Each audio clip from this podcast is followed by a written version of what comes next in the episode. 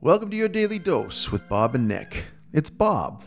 As many of you know, Nick and I are kinda into food. In fact, many of our recording sessions start with a meal that one of us provides for the other, and they're always interesting, often ethnic, and full of awesome flavors. It's a great way to kick off a conversation between friends.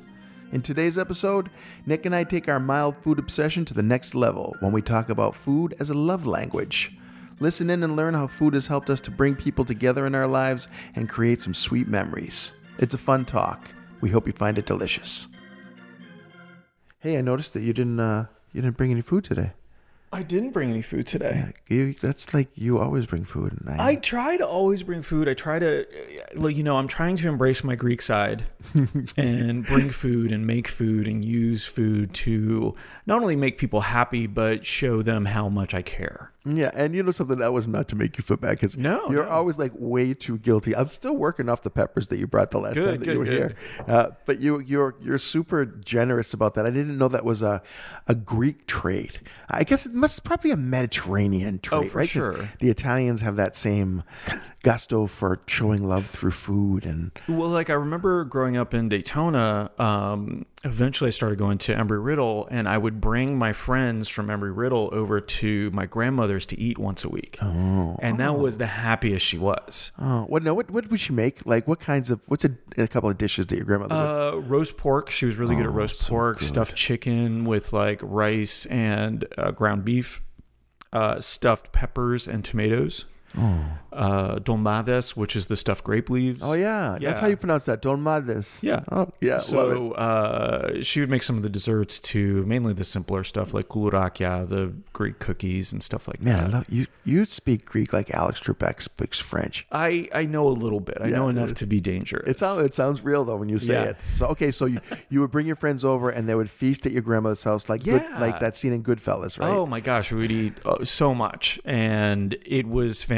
I remember bringing them over one day, and she wasn't prepared, and she was like just grabbing whatever she had, like older bread, uh, the sliced cheese, and the little packets. wait, wait. like- so you didn't even warn her before you showed up with your pile of I, things to I eat her food? I just assumed, and this is me at like twenty, that she would just always have food there. because every time you show up, she does. Every time I show up, she does. Oh man, so she had to scramble and top chef it when your friend showed up. Yeah. Oh, that's hilarious. But I mean, still, people over at her house, uh, Yeah. company, and all that. You know, this was after my grandfather passed as well. So she was always good to see, always uh, wanted to see company and have people over. But, you know, I, I'm also dealing with my own limitations as a chef.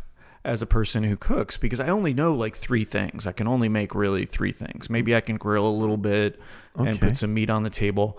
But uh, you know, most of my thing is like I want to combine the food thing. I want Mm-hmm. to combine giving you food and making you happy and showing you that I love you with also supporting local business. Yeah, yeah, But you're good when I- about that. Yeah, but when I can't do that, what am I bringing? Like, what did I bring you? Ingredients. I didn't bring you food.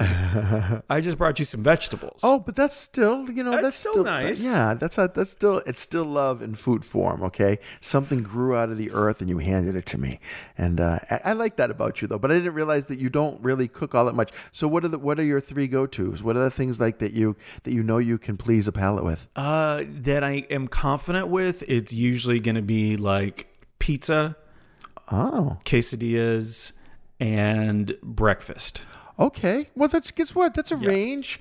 Pizza though. Now, do you make your own dough? Or you go Publix dough? Oh, you- Publix dough. Well, guess what? You can't get better Why? Why? I- It's like like uh, crusts for your pie, right? Yeah. My sister labor. She has a special grinding whisk that she uses to make the dough for her pie crusts, and I'm like Publix. I'll just pull it out of the freezer and thaw it, and there it is. Yeah. You know, I'll pull it out and put it in a, a glass plate instead of the little. But do you taste the 15% difference in love between the two?